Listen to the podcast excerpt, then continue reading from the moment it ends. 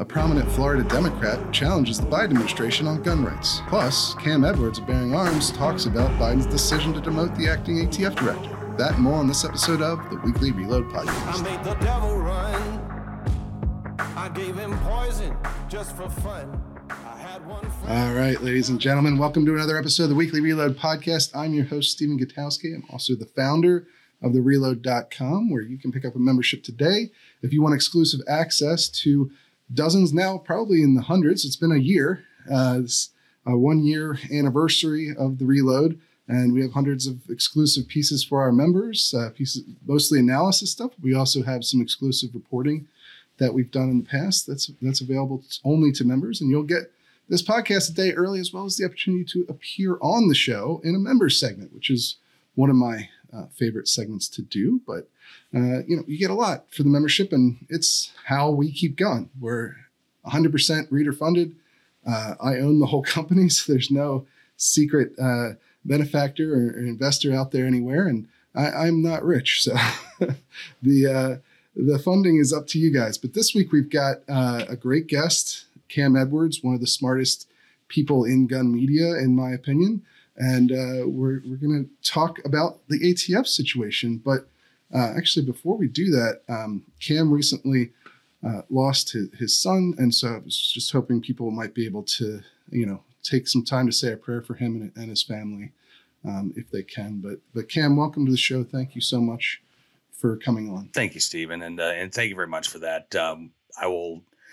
I will take any and all of the uh, the thoughts and prayers. I know that that's a phrase that has become, you know, something that uh, that that that some of the gun control crowd uh, likes to mock. But uh, I can tell you that the support that I've received. I haven't really been on social media much since um, I, you know, first got on to talk about what had happened. But um, I can tell you the the outreach from people, including yourself, have uh, it's really been amazing, and it has been a source of strength through some really crummy times. I'm not sure what kind of language I can use on this podcast, so I'll leave it there. But uh, but thank you.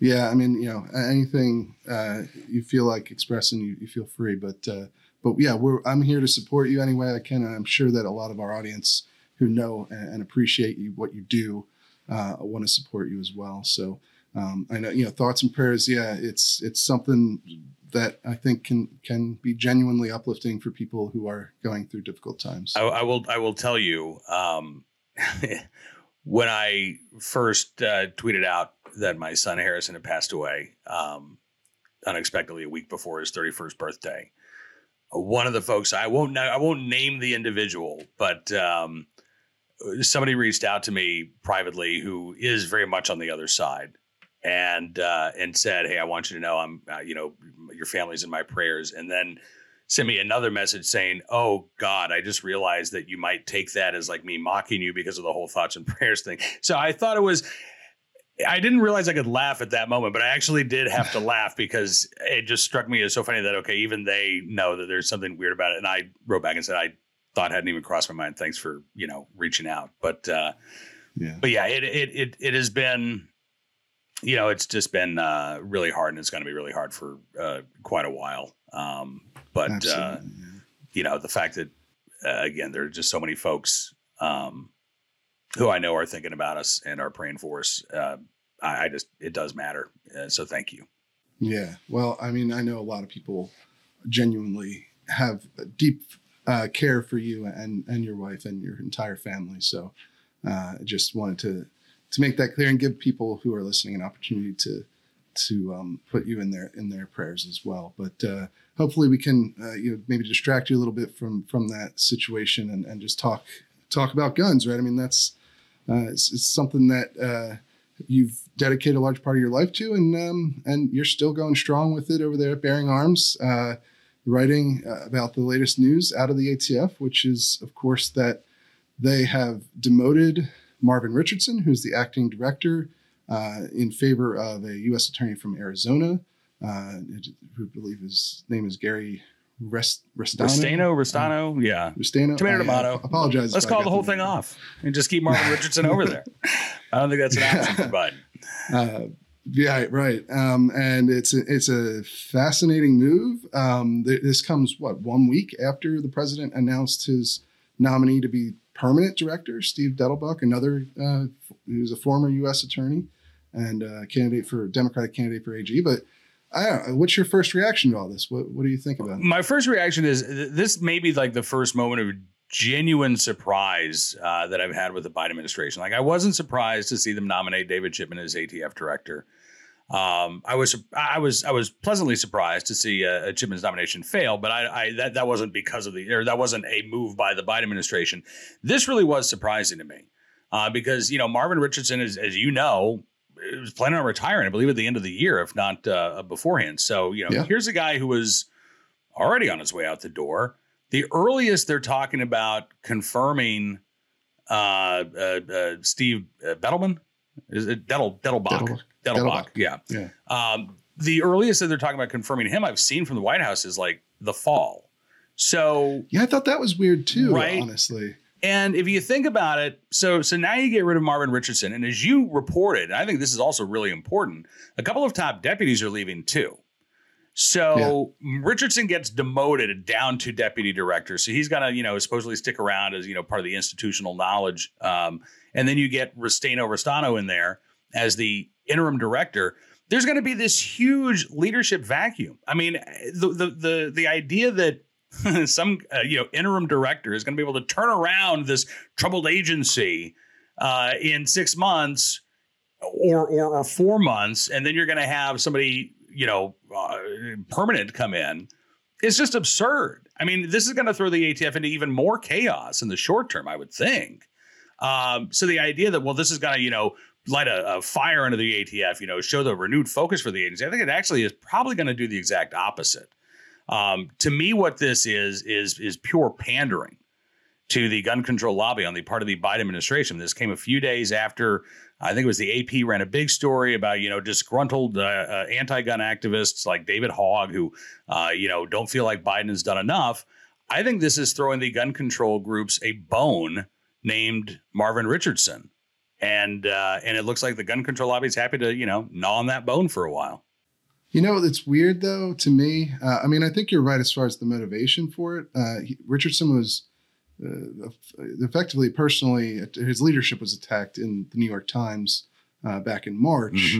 uh, for and really the complaints about it. I mean, I don't, you know, maybe that's just from wh- where we're coming from, but to me, they always they seem pretty su- superfluous. I mean, they they complain that he went to Shot Show, which is something the ATF always does. Right. wasn't some new policy from Marvin Richardson, and they complained that the ghost gun rule wasn't getting implemented fast enough because it was supposed to initially it was going to be published in June instead of March or uh, sorry, sorry instead of April. So that's like Which, by the know, way, months. it still has not been published.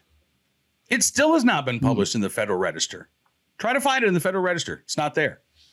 They held a press Yeah. conference. They had the dog and pony show, but it has still not been published. The the 120 day clock or 90 days. Again, we don't know because it hasn't been published, but the clock has not started ticking yet. So Huh. I- you know, which to me is Good another point. very interesting fact. Yeah, that is interesting. Now I'm going to look Wow. it up. Th- Uh, that was I accurate as of. Wednesday afternoon, but I'm going to look it up as we're talking here. That is important too because it's uh, it only becomes uh, you know relevant once it's actually published in the registrar, not not when they make a press announcement. Right. Of course. So that is fascinating. Uh, I mean, and the thing about the complaint over that too is like, uh, what you know, the June timeline was not out of the ordinary for a rule, a federal rule. You know, federal rules take a year, a year and a half to actually get done and finalized, especially when there's hundreds of thousands of comments to that the ATF has to respond to, like they did in this case. Yeah. Yeah. Um, and I'm looking here. And no, the last thing that was published uh, in the Federal Register dealing with the ATF was a proposed e collection of e comments requested for the ATF Citizens Academy uh, on April 18th. That's it. So, yeah, it, it is Slightly less controversial one. right exactly um so yeah yeah i mean again this is this is all been i think a dog and pony show designed to mollify uh, gun control activists and and you know by design i think tried at this point not even energize the democratic base but just to just to give them some reason to go out and vote in november because i think uh, biden democrats are just terrified about what's going to happen in the midterms and you know, they know they're not going to get the vote of gun owners. I mean, they they they they know that vote's lost. All you got to do is look at the uh, you know election results in Virginia and see how Terry McAuliffe fared in rural counties. Um, so I think this is you know a a pure political pander uh, at the expense of our Second Amendment rights, by the way, and and at the expense of Marvin Richardson's career.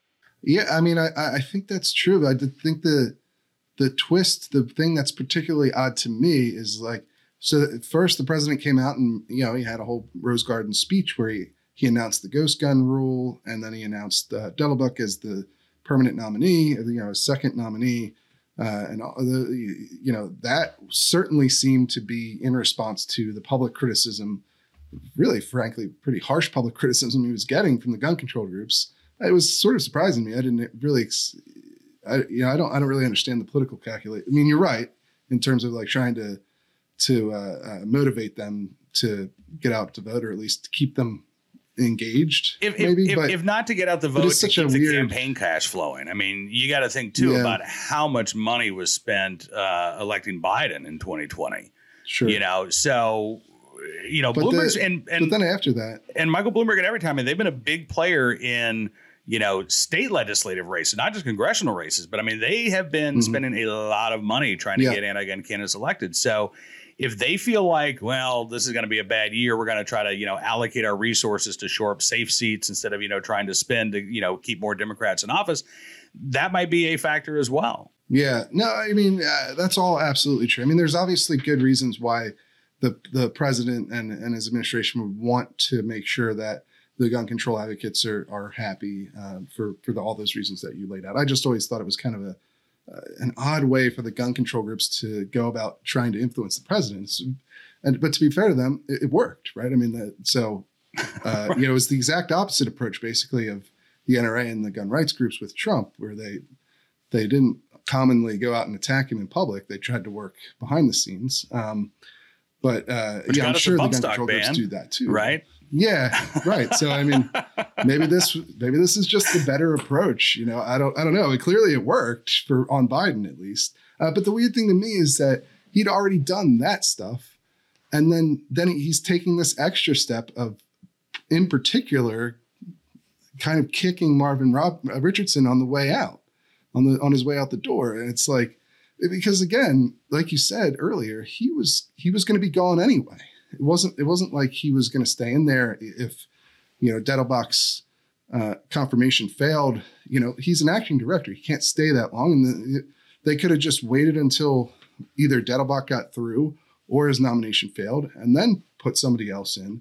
But for some reason, they felt the need to go the extra uh, mile here to to really kind of crap on Marvin Richardson. Well, yeah, and and and and to that point, it, it- you know, you're also right that this is also kind of inside baseball stuff. Like this isn't the stuff that's Sure. going to get, you know, some random suburban mom in a red shirt to go out and, and you know pull the lever for a Democrat in November. They're, if they're even aware of this, right? You, you this, Yeah. so you're right. This is getting rid of Marvin Richardson. Uh, I, I say getting rid of, demoting him months before his retirement. uh, you know, It's kind of and- and- worse than, than just getting yeah, rid of him. yeah, it kind of is. Um, almost. you're right. That doesn't serve the purpose of motivating the Democratic base. That really does sound like, okay, we're going to do this for you because you asked. So then I think the question becomes why do the gun control activists want Marvin Richardson out of the ATF? Eight Yeah. months before he was going to retire anyway. Like what what what do they get out Yeah. of it? And that is You know, I don't have a, a ready answer for that. I only have one speculate. This is pure speculation. Okay. is, Oh, I like you know, pure uh, speculation. this- we try to avoid it as much as possible on the show. Well, but At least you're clearly let's get it. identifying it. Yeah, pure speculation. But that New York Times piece I mentioned earlier uh, that went after Richardson for those those sort of frivolous points about uh, you know uh, how how he was uh, putting the brakes on Biden's uh, gun violence prevention efforts. Uh, it's fairly obvious who was the driving force, the main source for that piece, which was David Chipman, who was still uh, very unhappy about how his own nomination went, and apparently it has a real bone to pick with Marvin Richardson in particular. Um, and so it, it almost feels as though David Chipman is doing a lot of the has just that has a lot of influence over how the administration is handling things with the ATF. Um, which is again odd because he went out and was publicly trashing them continually since his nomination failed. Yeah, it, it, but you're right. I mean, this again, pure speculation, but uh, you could easily see Chipman's fingerprints over this. Um, he has been very critical, but I also wonder if, despite the criticism, uh, if not Biden, then you know one of the uh, the higher ups in the administration, maybe even Merrick Garland, uh, you know, wants to do David Chipman a good turn, feels bad about how it all went down. Heck, yeah. maybe Merrick Garland and some, you know, or DOJ staffers uh, or even White House officials felt like the White House should have done more. Maybe uh, uh to try Susan to Rice Chipman. Is one of the key players right? here too. Cedric Richmond, um, I think, is another. Yeah. Um, and, and, so, you know, I, I, I that's a possibility uh, that it's not directly coming from Biden, but you know, there are sympathizers, Chipman sympathizers within uh, the White House or DOJ who want to do him a solid and convince Biden sure. that this was the right you know move to make. I guess. I mean, I, I don't know because I, I, I suspect that ultimately what's really driving this, as you say or as you allude to, is personality and not policy. Um, or yeah. at least there's a lot of personality involved because from a policy perspective, it doesn't make any sense whatsoever. Uh, so it's got to be personal on some level. And yeah, David Chipman would be, you know, a, a, a pretty good suspect for uh, someone who would want to get Marvin Richardson out of that job in a in a in an embarrassing and public fashion. Yeah, and it's it was abrupt. You know, my the my ATF sources who who gave me this story. Um, I mean, one, I'll, I'll, give you just a little bit of insight. Obviously, I can't say who they are because their jobs are at stake. But, but, um, you know, they were. It was somebody who came to me. I, I didn't know this person beforehand. I, I verified who they were. Yeah. But like that gives you some indication of how it, this went over inside the ATF. Uh, and then obviously I talked to other sources as well after I got the initial tip. But like people don't, people didn't like this. Marvin Richardson is very well liked at the ATF and in the industry. Um, and it, you know the other thing too is, uh, you know, and now, clearly there's a philosophical uh, um, um, issue in that just the fact that he has relationships with the industry and is well liked by the industry um, seems to be uh, one of the driving points as to why uh, the the gun control groups don't like him. Uh, it's because you know if you look at the policy of the ATF during Marvin Richardson's reign, it's not as though the ATF has gotten softer on the industry in any right. way whatsoever. It's been quite the opposite. Really. Yeah.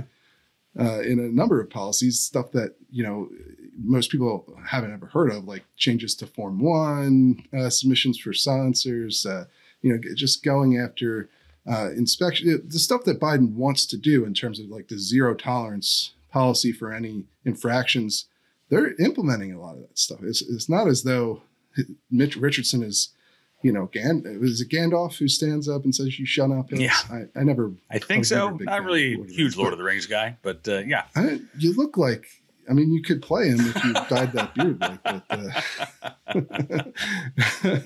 but yeah, I mean, it's not as though Marvin Richardson is like holding back what the administration wants to do on guns. At least not from the outside, it doesn't appear to be the case. So, um, you know, it, it's it's it's just such an odd odd thing to do. But it's you said earlier, right? This is sort of inside baseball stuff. So, wh- why do you do you think it's going to matter? Um, to the general public or to the larger political narrative um, that they're doing this to Marvin Richardson? I, you know, it could. Um, because even though this is an inside baseball move, you know, look, as you say, Marvin Richardson was not some, you know, secret Second Amendment stalwart, uh, you know, heading up the ATF, trying to undermine the agency's mission at every turn. Like that, that's not who we're talking about here.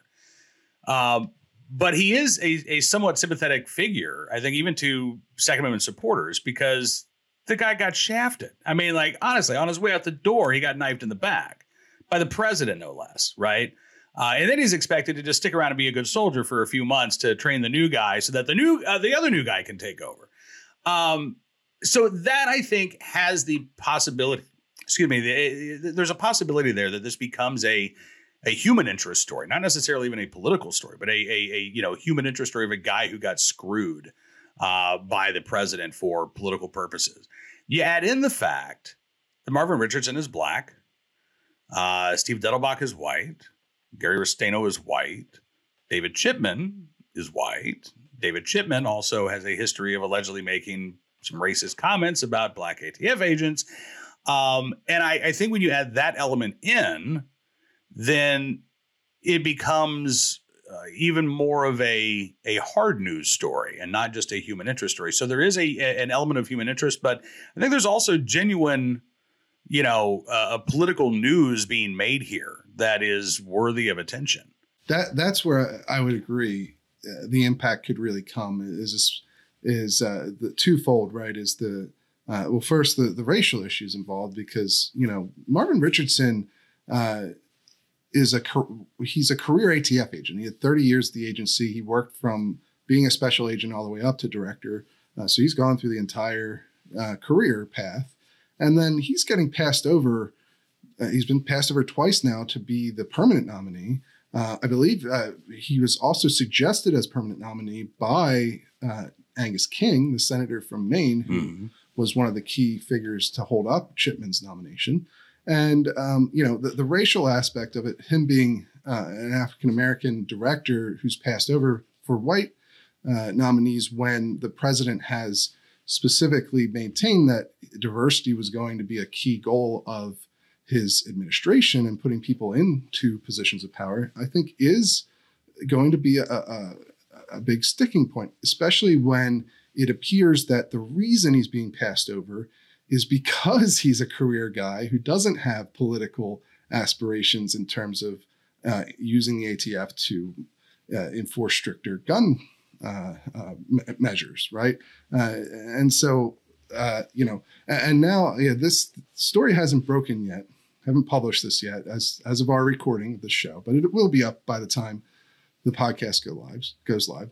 And the National African American Gun Association is is making these points as well. It's not just me or you who who believe this is an issue, right? Um, this is coming from a black gun owners group that uh, says, um, and I'll give you the the quote directly here. Uh, this is Philip Smith, the president of uh, the National African American Gun Association, which is now the largest black gun owner group in the country.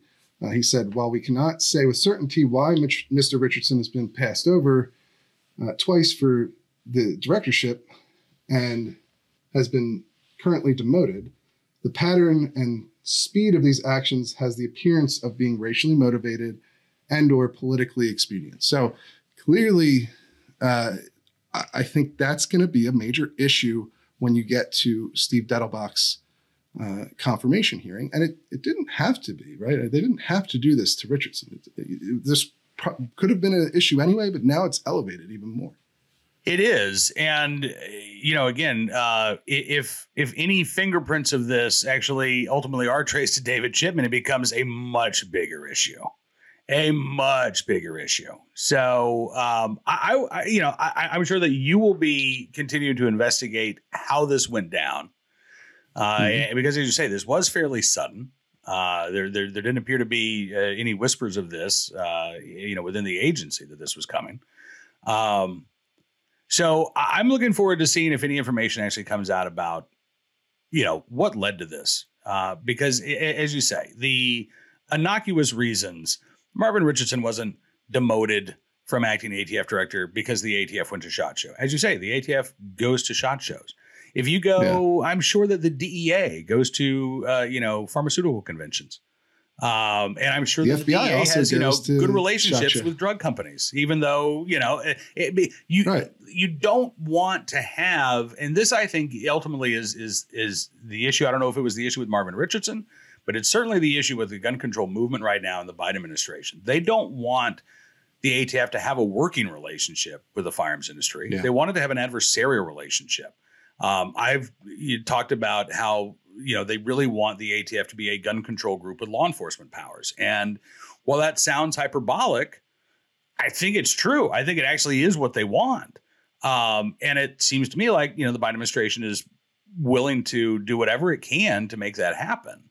Uh, you know, knowing that they don't have the votes in Congress to do this. Uh, so they'll try to make these personnel moves. They'll try to enact these executive actions that go, I believe, beyond the ATF's purview uh, and strays over into Congress's job.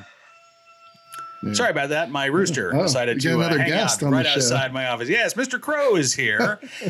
uh, I, I warned Stephen on- when he was on Cam and Company that, uh, Yeah. that my rooster likes to hang out. Apparently, apparently, he just likes to listen to the conversation too. So uh, hopefully, He wants to join in. man. he He's does. I don't think he's a big take. fan of David Chipman. Um, so, yeah, Yeah. but I, so since Mr. Crow uh, rudely interrupted my train of thought, um, you know, I'll just end it there, and, and I'll let you pick up the next question. Yeah, I mean, uh, plus also, you know, uh, members of the Reload know that I, I go and watch my mom's farm occasionally, so I've, I've experienced dealing with with annoying uh, chickens and roosters, uh, and and uh, I, I don't get the appeal. Per, I, the eggs are great, but the rest of the process of having chickens is uh, less than ideal in my opinion. I would much rather have a horse. Well, he's he doesn't like that. You see, And right, You exactly. can, hear- you So can tell what we're talking about he wants to throw down. doesn't like my slander but um, but uh yeah so the um the the other uh aspect uh, you know i think all that what you said there is, is accurate in terms of this philosophical divide uh, like i mentioned earlier there, really does seem to be that the main criticism of richardson was just that he had relationships with the industry his agency regulates um, and and they just uh, i feel uh, it does seem to be a, an actual philosophical viewpoint difference that they just don't want uh, the ATF to have those sorts of relationships. Even even when you get ATF agents, including the ones who talked to me for for this latest story, who say, "Look, we we need relation those relationships because that's how we get a lot of our tips uh, for uh, suspicious gun transactions. They come from the dealers. Uh, you know, th- there's a certain picture painted by a lot of uh, the gun control organizations about how uh, gun dealers work. That they're, you know, that a lot of them are are sh- uh, criminals basically, and, and and doing illegal things all the time, and and so that they want the ATF to basically treat all gun dealers as though they might be criminals. And um, whereas a lot of ATF agents in the field will tell you they're more like they're partners. Uh, they regulate the industry, but the industry is the one who tells them if there's suspicious patterns of buying that are going on. Because how is the ATF even going to know that otherwise? Uh, in most cases, they're they're not. So um, anyway, that that seems to be the the the pull here. Uh, but I, I wanted to ask you real quick uh, about um, the other aspect of this. Obviously, we're coming at it from a, a gun aspect, um, but I think the White House looks at all this from a, a crime response aspect, right? They they think, oh, uh, you know, we're trying to show that we're being tough on crime. There's there's this uh, murder surge going on uh, in, in a lot of cities throughout the country, and we got to show uh, that we're you know responding to that in a strong way. So we're going to push for a new uh, permanent act, uh, permanent director of the ATF and go after you know ghost guns, uh, which have, which they claim are showing up in crimes more frequently. Um, do you think that that is going to be a successful selling point? Do you think gun rights activists are overlooking this uh, this point of view at all? Oh, I think it's going to be completely unproductive uh, if the Biden administration is hoping that you know this is going to show that they're tough on crime because this isn't going to do anything to stop crime. Uh, first of all, uh, you know the earliest this rule would take effect would be August. Um, you know, so and by the way, uh, if any you know criminally minded individual uh, hadn't heard about you know, uh, build, buy, shoot kits before now. I imagine, you know, Biden's Rose Garden uh, uh, uh, uh, infomercial probably alerted them to this fact. So, you know, between now and August, any criminal individual who wants to purchase these things to build their own guns is going to be able to do so. Uh, but even after this, let, let's say the rule takes effect, it's not challenged in court, it's not put on hold. If you want to buy an 80% lower, as I understand it, you still can, right? You can't buy the Yes. kit, but you can buy the 80% lower. You Right. You can't buy it alongside a jig and and and uh, you know, and tools to finish it. But you, yeah, the they haven't really changed anything about the eighty percent lower, especially Yeah. in the AR-15. And, and again, 3D printing has advanced to the point. You know, the uh, I know you talked to Cody Wilson not long ago on the podcast. Mhm. Uh, I talked to him out at Shot Show about the Ghost Gunner machine. Like, you know, the technology has just advanced to the point that I don't think you can put the genie back in the bottle. So, what the I believe what what Americans who are concerned about crime want to see is not a press conference at the White House. Um, they want to see fewer shootings on their block, right? And eh, you know, from that perspective, this is all noise coming from Washington D.C. This isn't going to change anything on the ground. Um, what's interesting is that you know there are steps that that cities are taking right now uh, that don't involve passing new laws, that don't involve you know millions of dollars in new funding, and really don't offer much space for a politician to get involved. Like Dallas, Texas, when they decided to start looking at you know where crime, where shootings are taking place, they figured out it was something like they kind of laid this microgrid of uh, of uh, uh, just you know a grid pattern over the city, and they found that something like in 151 of the 100,000 microgrids, they were seeing it was like an ungodly number of crimes, like 60 or 70 percent of the shootings were happening in you know less than one percent of the city. So they flooded those zones with police, and homicides dropped by 30 percent. Um, I had a story at Bearing Arms about the uh, state's attorney in Jacksonville, who is sort of looking at the same thing. Who are the most prolific violent offenders? Let's start there. Let's not offer them plea bargains. Let's take them to court. Let's put them away for as long as we possibly can, because every time they get back out on the street, they're committing another violent crime. Um, and violent crime, you know, homicides dropped in Jacksonville last year when they were rising across much of the United States. This isn't rocket science, but it's also again like eh, there, there's not much space for pure politics, and that's what I think ultimately. You're right. This is Biden's crime response, but it is a political response because I think the White House views all of these things as political problems, which is why it's so tone deaf because they don't understand that if you live in a bad neighborhood, this isn't a political problem. This is a personal problem. When you can't send your kid to school without worrying about them being shot, when your best friend from high school is murdered walking out of a convenience store after buying a bottle of tea, which is what happened to my son's friend in Richmond, Virginia last year, a homicide that has not been solved yet. And Mayor LeVar Stoney, uh, you know, his political response is, well, let's have a gun buyback. Let's spend half a million dollars on a gun buyback. I can tell you the people in Richmond, Virginia are not satisfied with that. And I don't think that Americans who are concerned about crime are going to be satisfied with Steve Dettelbach becoming the ATF director. Uh, or, or you know, or, or even being nominated, or a, a, a new rule that says you can't buy a uh, a, a, a DIY gun kit. Uh, instead, you know, you got to buy those uh, components separately. Like that's such a. Can I say? Can I say BS? Can I say like the whole thing on this podcast? Sure. Okay. we had a curse word last week, so I Okay, good. I guess just we're, this, but it is it is a bullshit response Hmm. to something. Again, I you know, look, two weeks ago I lost a son. I and it wasn't due to a crime of violence. It was not gun involved, but I I now know what it feels like to lose a child. Hmm. So I can imagine. I can put myself in the shoes of a parent in Chicago or in Philadelphia or New York or Orlando, wherever, uh, and I can imagine what it's like to lose a child in, in that circumstance. And the idea that I would be satisfied with the president saying, okay, we're going after ghost guns or uh, universal background checks or any of the other bullshit gun laws that are about serving politicians and not protecting the public is absurd. Um, I don't know that every crime victim feels that way, but I just don't believe that this is going to have any appreciable impact uh, on on Democrats' political fortunes between now and the midterms. Yeah, I mean, I think that's I think that's a fair point of view, especially you know in the in the case of ghost guns. I mean, I could certainly see the argument that maybe you're you know while while gun rights activists view it as as a you know a rights issue to be able to build your own guns, maybe the general public views it uh, differently, and so in that sense they'll they could do better on the issue, but but at the same time, like even if you accept the ATF's estimation that you know they've seen an increase in in uh, unserialized or ghost guns showing up at, at crime scenes, it still represents such a tiny percentage of the overall uh, number of, of, guns at crime scenes that uh, even if you got rid of every single one of them, it wouldn't have any appreciable effect on uh, on crime. So it's hard to look at these things as um, you, you, know the and an ATF director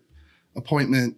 I mean, look, they already have one. I mean, they just demoted him, but they have they have directors. They've had directors. They've operated without permanent directors for a long time. They've only ever had one Senate confirmed director. It's not, it, you know, the argument is that long term vision for the agency would be affected by a permanent director, but the day to day is probably not going to be radically changed uh, by by a director coming in, in in terms of crime fighting at the very least. You know, you might have you know, going after gun dealers for you know infraction, paperwork infractions, you know, is, is something maybe you'd get more emphasis on. But uh, will that have an impact on crime? Uh, you know, hard to say.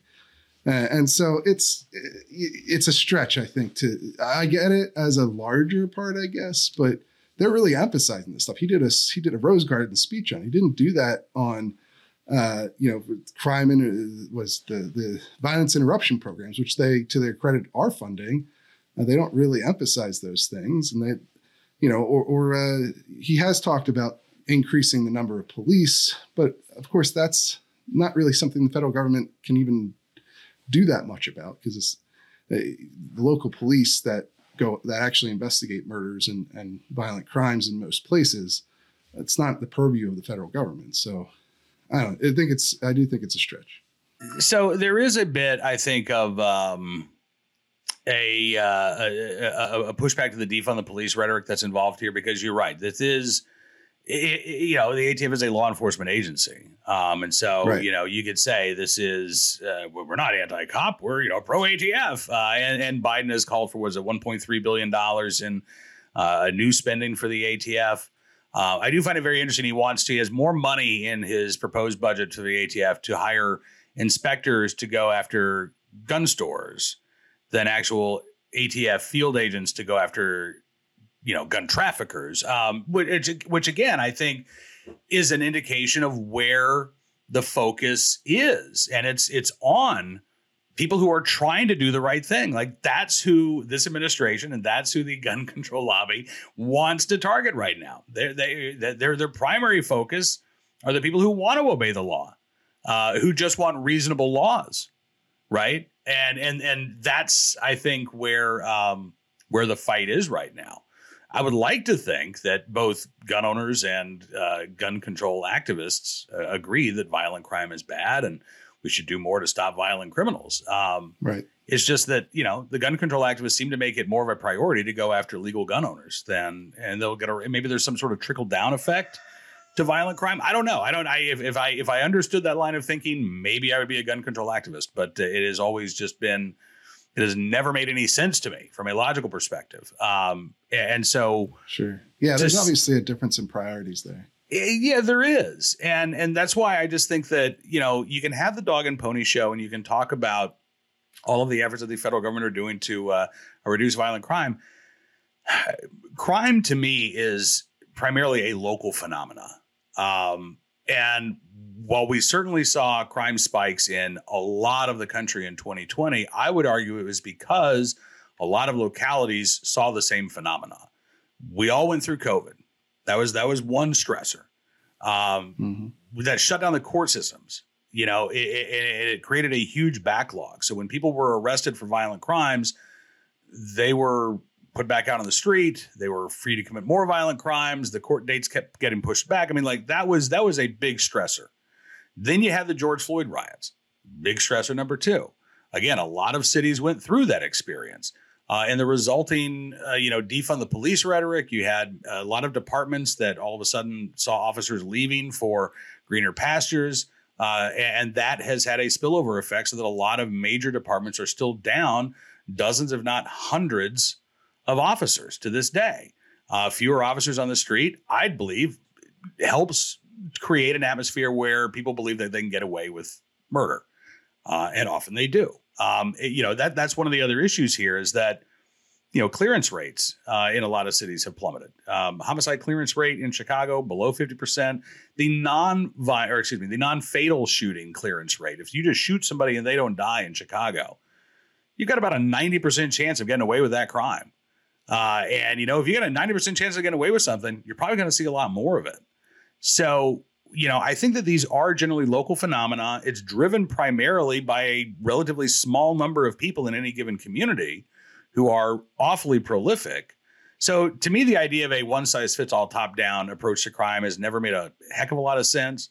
Um, but again, we are seeing local departments uh, make inroads, uh, change their strategies. You know, go back to focusing on these sort of nuts and bolts policing, um, targeted deterrence, things of that nature. But you know, one of the things that is also really important when you're turn in terms of fighting crime is something you just mentioned when you talked about the relationship that the ATF has with these gun store owners. And that is, you know, when you've got open lines of communication between any law enforcement agency and the community that they serve, that's going to be better for everybody. Uh, it leads to you know more witnesses, which leads to more prosecutions and more convictions and more violent criminals taken off the street if the Biden administration, the gun control lobby, is successful at weaponizing the ATF against the gun industry, and these gun store owners who before had no problem were, were eager to call, you know, their pal at the ATF and say, hey, listen, we just had a weird experience. I turned somebody away. I want you to know about it. Uh, I wouldn't sell them a gun, didn't even put them through a background check. I don't know how many of those folks are going to go out of their way I don't think many of them will, you know, refuse to cooperate with the ATF, but I don't know how many of them are going to go out of their way to pick up the phone call and put themselves on the ATF's radar for any reason whatsoever. You know, that's a real danger. Uh, and again, I think it's I think the Biden administration's moves here, Stephen, it's not just that they're an attack on our right to keep and bear arms, which I think that they are. Um, but from a crime perspective, separating out the, the the constitutional concerns, just from a crime perspective, I think this takes us further away from the policies and the strategies and the tactics that can actually make a difference. And I think it's likely to make things worse in a lot of cities. And and you know, I don't think that can be understated here. Again, I think you know, removing Marvin Richardson, installing somebody for maybe four or five months, maybe longer. I mean, if Dettelbach doesn't get confirmed, but uh, you know, the idea is to put him in there for four or five months at most. This just makes the agency. I would love to hear what some of your ATF sources think is going to happen over the next four or five months, because my prediction is going to be this is just going to be an agency in, in turmoil and chaos and almost at a standstill. Yeah, it's it's going to be interesting to watch what effect all this has. I think you're right as far as the sort of lingering issues in terms of uh, crime fighting in the United States from, you know, understaffing to uh, community relationships. Obviously, was a that was a big theme of uh, one of the major issues with the uh, surrounding the George Floyd situation. That that remains an issue. I mean, a lot of these things are like stuff that's been a problem for a long time and is continuing to be a problem and and there there isn't an easy fix to most of it uh, especially not something as trivial as making you know appointing a permanent ATF director or uh, banning kits, ghost gun kits or whatever. But but uh, you know th- those are longer term problems. I'm sure the president and his administration realize that too. But but uh, you know I'm interested too. Uh, just real quick, last question here because I know you got to go. Um, what where do you see this Dettelbach nomination at today? I mean, it's early still. Um, we don't haven't had the confirmation hearing yet, which is going to be a big deal. But w- what do you think the baseline is today in terms of uh, how many votes we could expect him to get if the if the vote was tomorrow? I mean, I think you got to start with a baseline of 48 uh, and, you know, take Manchin and King off the table, uh, at, at, least theoretically, right? Um, neither one of them have, neither one of them came out, you know, after Biden announced Dettelbach's nomination and said, that's my guy. You know, I'll, I'll gladly vote for him. Um, that doesn't mean that they haven't given Biden or the White House private assurances that they will. Uh, I don't know. I mean, if I listen, if I were Joe Biden, would I have put forth a name without talking to Angus King, Joe Manchin, Jon Tester? No, I would not. I would have made sure that any name I put forward, they had said, I don't have any, as, as far as I know, I don't have a problem with them uh, at the very least. Whether or not that happened, I don't know.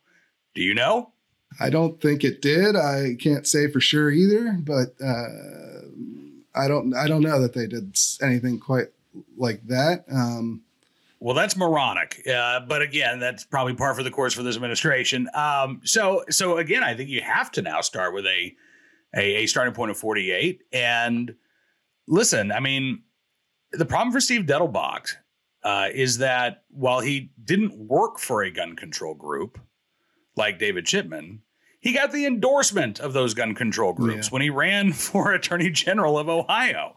So right. all of the positions that David Chipman held that ultimately disqualified him from serving as the permanent director of the ATF, Steve Dettelbach has also held. I mean, right. he's uh, you know he's expressed support for gun bans. He's expressed support for you know all of these new regulations. Uh, maybe I don't I don't know if he's gone so far as David Chipman is to say that the AR-15 should be uh, considered a, a uh, machine gun under the National Firearms Act. Maybe that's something that can come up during his confirmation hearing. But I don't. Well, really he's for an assault weapons ban, so yeah, kind of the same idea. Exactly. Yeah. So I, you know, I don't think that Dettelbach, if if if the vote comes down to his positions and his philosophy and and what he brings to the table as ATF director, I don't see that there's any reason why he would be any more acceptable to Joe Manchin and Angus King than David Chipman was. Um, I mean, at the end of the day, uh, as far as the core issue, if if Chipman's nomination failed because of his policy positions, then I believe that that's true. But I think also it probably was more of a combination of the policy positions and his various comments that he'd made and his personality being, you know, the fact that he's very um, a bombastic kind of guy and he had a bad confirmation hearing. Uh, you know, and obviously they blame the White House for not doing enough to support him afterwards or speaking up enough on his behalf. There's a lot of things to consider with the way these things go, and senators are, of course, uh, can be pretty fickle uh, guys. I, I think uh, it's interesting that you're starting from 48 and going the other way, like uh, that he has to earn the votes. I I would start from I don't know 53 and go backwards. Uh, he has to lose those votes. That's that's how I would look at it is like there's probably you know th- there's a couple Republicans who are willing to give the president what's he what he wants in most nominations, but then uh, unless there's something in particular that they don't like about the the person, and then you'll lose their votes, and then there's then you get to the 50 Democrats, and it's you got to do a little more to lose their votes, of course, um, just because the president's a Democrat. So. Uh, it's interesting though. I think it'll it'll be an interesting one to watch to see if he makes it through. And I think that yeah, I, was it the Times that said they were targeting fall, which is weird because you'd think they would target uh spring, you know, right? Like get it over before the election. I don't know if they're maybe they're trying for a a lame duck confirmation. Uh, I mean, I've be, heard you know like a May confirmation hearing, but then yeah. you know you're you're probably running into the summer recess uh, yeah. for a full vote. You know, that's what happened go back on the campaign trail. Yeah. Uh, yeah, but and, uh, so that's what. But I, I, don't know. Dragging it out to fall gives you the same issues. You still have it as an election issue. But uh, we'll see. We'll have to wait and see. You know, we'll, we'll, I'm sure we'll both be covering this as it goes forward. So people should head over to the to bearingarms.com to check out your writing and and watch Cam and Company. It's on YouTube. Uh, where else can people find that? Is it Rumble, on YouTube, right? if you want to see the yeah. beard and YouTube, if you just want to uh, listen, uh, all the major podcast platforms, Apple Podcasts, yep. Amazon, Spotify, and all the rest. And I was just on recently, so go check out that episode. Uh, we got a hat beard. I, I did this specifically because you were coming on the hat beard combo. So uh, uh people good. should watch this show on, on YouTube as well, and then head over to Cam and Company and check check that out too. But uh, we're going to head over to the news segment. Thanks so much, Cam, for being with us. We really appreciate it. Thanks, Stephen. All right, we're back with contributing writer Jake Fogleman to talk uh, about another news story that's making waves this week uh, out of Florida, actually, of all places. Uh, I mean, I guess a lot of news comes out of Florida these days, but not usually from a, prominent Democrat and not usually about gun rights. So, Jake, tell us a little bit about what happened down there. You wrote about this, and, and I think people will be interested. Yeah, uh, definitely an, an unexpected event uh, as you pointed out, a prominent Democrat, Nikki Fried, who is the only statewide elected Democrat uh, to hold office in Florida. Uh, she's been that way since 2018. Uh, she actually just filed a lawsuit against the Biden administration um, on Second Amendment grounds. Um, so uh, you have a prominent Democrat who's challenging the Biden administration for gun rights. Yeah, pretty Um, pretty shocking stuff, honestly. Right. um, at this point. But I mean, it is Florida, so uh, she's she's running for governor there, right? She's the like the top candidate for on the Democratic side, I believe. Right. Yeah. Her and, and Charlie Crist, who's been a long time figure in Florida politics, they're Right. both vying to take DeSantis' spot. Um, and and so, what did she? What's she filing suit over? yeah. So she is actually tying it to the federal prohibition on marijuana users from owning or possessing guns. Uh, so under the Gun Control Act, it's con- still considered a controlled substance, which is disqualifying if you want to purchase a gun or even possess a gun. But uh, Florida is a medical marijuana state. And so she's saying that medical marijuana patients who are legally state licensed to use medical marijuana and then would otherwise be legally able to own a gun are being deprived of their Second Amendment rights. So she's uh, suggesting that that should be struck down as unconstitutional. Yeah, that's uh, it's interesting to see her go there, but certainly that it has been an issue among some gun rights activists for a long time now. Uh, If you go into a gun store and buy a gun, you'll see on the form it explicitly tells you uh, you you can't be a somebody who uses weed and legally purchase a gun uh, because it's a Schedule One narcotic under federal law, even if it's legal in your state. So that's where the, the conflict exists here.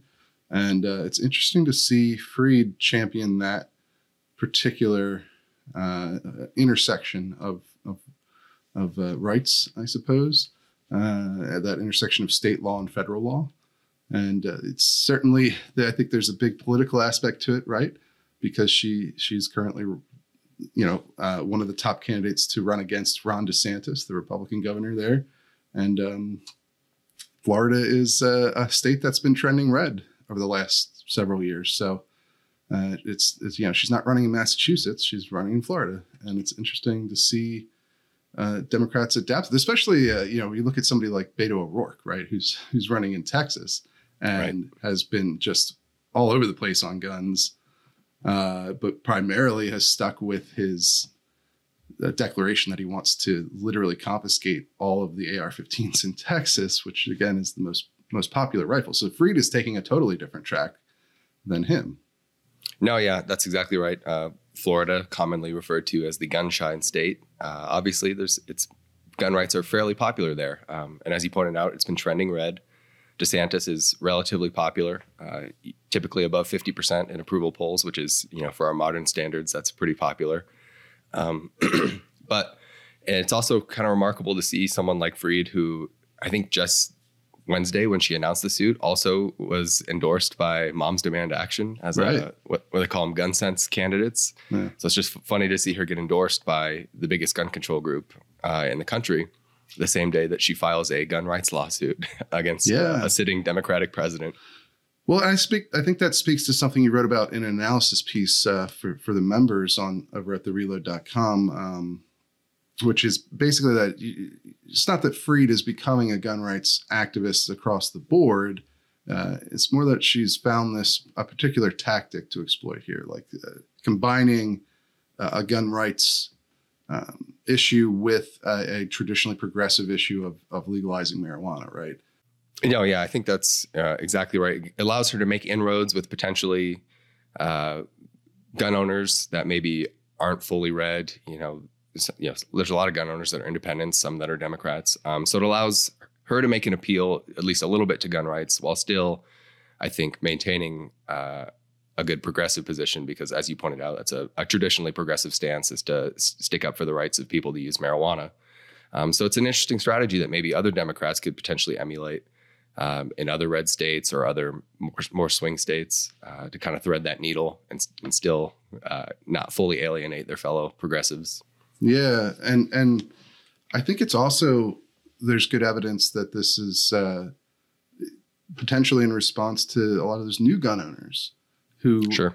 trend to, they tend to be more uh, of a democratic demographic, right? Like they tend to be more urban, more they're more minorities, more women. Uh, from what we've seen over the last two years in the surge of new gun ownership, uh, but but what we're seeing, as you pointed out in your piece, is polling indicates that they are moving away from gun control and are becoming more favorable to gun rights, perhaps in some cases, even more favorable towards gun rights than previous owners, people who bought before the pandemic. So uh, I think this is uh, the first major sign that those shifts are having an effect in electoral politics. I think that's right. As you pointed out, I track it uh, pretty extensively in my piece. Uh, the, all the polls we've been covering since at least last year, but poll after poll after poll seems to show that people are by and large moving away from gun control. And as you pointed out, that recent University of Chicago poll that uh, tracked the new gun owners that came aboard during the pandemic. Uh, on many issues, they're uh, more fervently in favor of liberalized gun laws than the traditional gun owners. So, I, I, as you said, this could be a viable strategy for politicians moving forward. Um, clearly, there's a public opinion shift, and in a democracy, you kind of have to be responsive to shifts in public opinion, particularly in a state like Florida. So, yeah, uh, it'll be interesting to see how this changes other political dynamics. It will be. I'll be interested to see if other Democrats take this sort of tactic and run with it, um, especially given the the uphill battle they have to retain control of of the House and Senate in the, these upcoming elections. But uh, I do think, uh, honestly, that DeSantis has probably left some room for for her to move in here. He hasn't really done much on guns in in recent years. Uh, he's he's made noises, I guess, about supporting constitutional carry, uh, right. permitless carry in Florida, but uh, he hasn't really pushed very hard for it. He's, has been more of the opinion that he would sign it if it made it to his desk, but it hasn't made it to its de- his to his desk, uh, and he hasn't seemed to really do much of anything to ensure that it makes it to his desk. So there's there's certainly room there, and Republicans on you know very recently passed gun control measures in Florida after the the Parkland shooting. So uh, they, you know, the, certainly there's uh, the opportunity to appeal to people who are gun owners who vote on that issue but aren't solidly Republican, and it seems like that's what Nikki Fried is attempting to do here. How successful it'll be, we'll have to keep watching and, and reporting on, but it's certainly interesting to see. Yeah, I think it, like as you said, it's just not something you expect. Uh, an endorsed gun control politician uh, suing a president that literally just a week ago made big moves uh, enacting gun control. He just passed the ghost gun final rule, announced a new ATF director, and then now is being sued by a fellow Democrat over uh, a gun law. So it's an interesting thing. Yep, absolutely. Well, if you want to keep up with this story, uh, I suggest you head over to the reload.com. You can sign up for our free weekly newsletter. Uh, and if you want even more analysis like this, you want to read that piece that Jake wrote, you can buy a membership and help support our reporting. The Reload is 100% independent publication that is 100% funded by our readers. And uh, so if you want to support what we're doing, if you want access to exclusive pieces, exclusive stories, exclusive analysis pieces, uh, you want this podcast a day early, you want to be on the podcast, we'd love to do another, I think we'll do another member segment here coming in the, the short term.